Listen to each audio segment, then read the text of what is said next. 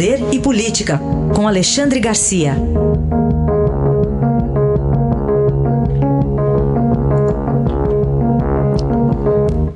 Alexandre, bom dia. Bom dia, Raíssa. Bom dia, Carolina. Oi, bom dia. Vamos começar falando de uma conta que um dia vai ser paga? Pois é, eu vejo que o Estadão está se ocupando bastante com isso, isso é muito importante, a edição de hoje fala muito nisso, né? Uh, o, a Câmara dos Deputados uh, decidiu, por ampla maioria, que a União tem que, tem que compensar estados e municípios por perda de arrecadação. Né? A, a, questão ainda está no Senado e eu pergunto: e quem compensa a União? De onde é que a União vai tirar dinheiro? Bom, a União vai tirar dinheiro dos contribuintes. Né? Uh, governos, o Estado não cria riqueza. Quem cria riqueza é o trabalho das pessoas e das empresas. Né? Então, exatamente aqueles que estão correndo o risco da quarentena, estão se debilitando no risco da quarentena, que vão pagar a conta. Né?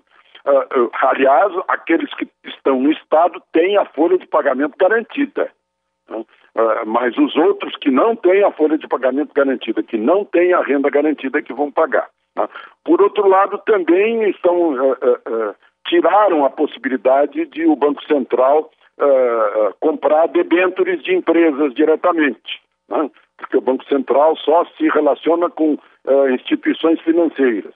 A gente está vendo aí, o Estadão mostra que instituições financeiras se organizam para uh, uh, financiar aqueles mais debilitados. Agora, uh, não, é, não é doação, é financiamento, com cobrança de juro. Então, além de tudo, as pessoas que vão sustentar o buraco do Estado pelos seus impostos vão aumentar os seus débitos, vão ficar cada vez mais devedores e cada vez mais pagando imposto. Né? Essa é uma questão para a gente pensar neste momento. E governadores e prefeitos, além do artigo 5 da Constituição? Pois é, o, o, o Supremo decidiu por nove votos né, dos onze é, que é, prefeitos e, e governadores são os responsáveis, e não o presidente da República, pelas medidas é, de proteção né, em relação ao coronavírus. Isso alivia o presidente dessa responsabilidade, digamos, pelos efeitos uh, colaterais do combate ao vírus, que não são tão colaterais assim os efeitos na economia né, das pessoas. Os responsáveis passam a ser uh, prefeitos e governadores. Agora, muita gente está indo além da sandália. Né? muito além, uh, agredindo pessoas que estão na rua, prendendo pessoas que estão na rua. Aí tem o artigo 5 da Constituição que está sendo rasgado em muitos casos. Aí eu pergunto, né? Câmaras de vereadores, Assembleias Legislativas, Ministério Público, o que farão em relação a esses uh, uh, descumprimentos altamente crime de responsabilidade por parte de, de, de, governadores e prefeitos em relação aos direitos e garantias individuais. É uma questão que vai ser discutida depois, sem dúvida. Alexandre, para a gente fechar, ontem o ministro Marcos Pontes trouxe uma nova esperança? Pois é, ficou um mistério, né? Porque a gente sabe que, uh, pelo que ele contou, estão investigando, uh, experimentando remédios já conhecidos. Né? Pode ser que, tá aí, que esteja ali também a, a quina ou a cloroquina. Né? Aliás, eu, tô, eu peguei aqui um exemplar do Correio da Manhã de 1918, em plena crise, em plena epidemia da gripe espanhola, e o doutor Carlos Chagas, que é um, é, é um símbolo da medicina é, brasileira, como Oswaldo Cruz, como é, Zerbini, né? E, entrevistado diz, olha, eu uso a, a, a quina nos meus pacientes, na minha família. É, é, um remédio, é um anti-infeccioso geral, não é para essa gripe, essa gripe não tem solução, mas uh, eu recomendo o uso porque tem bons resultados. Bom, mas enfim, pode ser isso, pode não ser.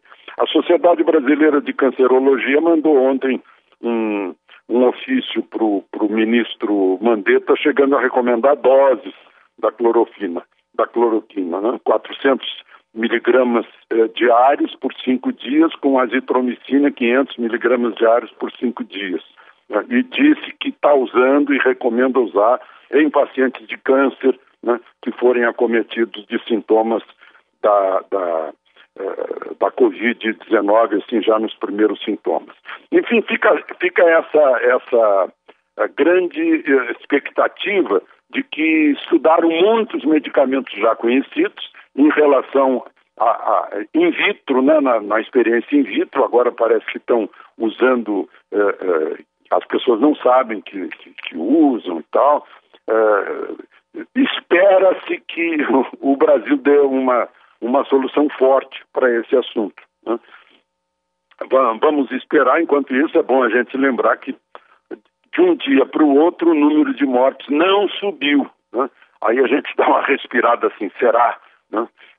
Vamos ver, vamos ver o que, o que vai acontecer e quais os resultados das medidas que estão sendo adotadas ou não estão sendo adotadas.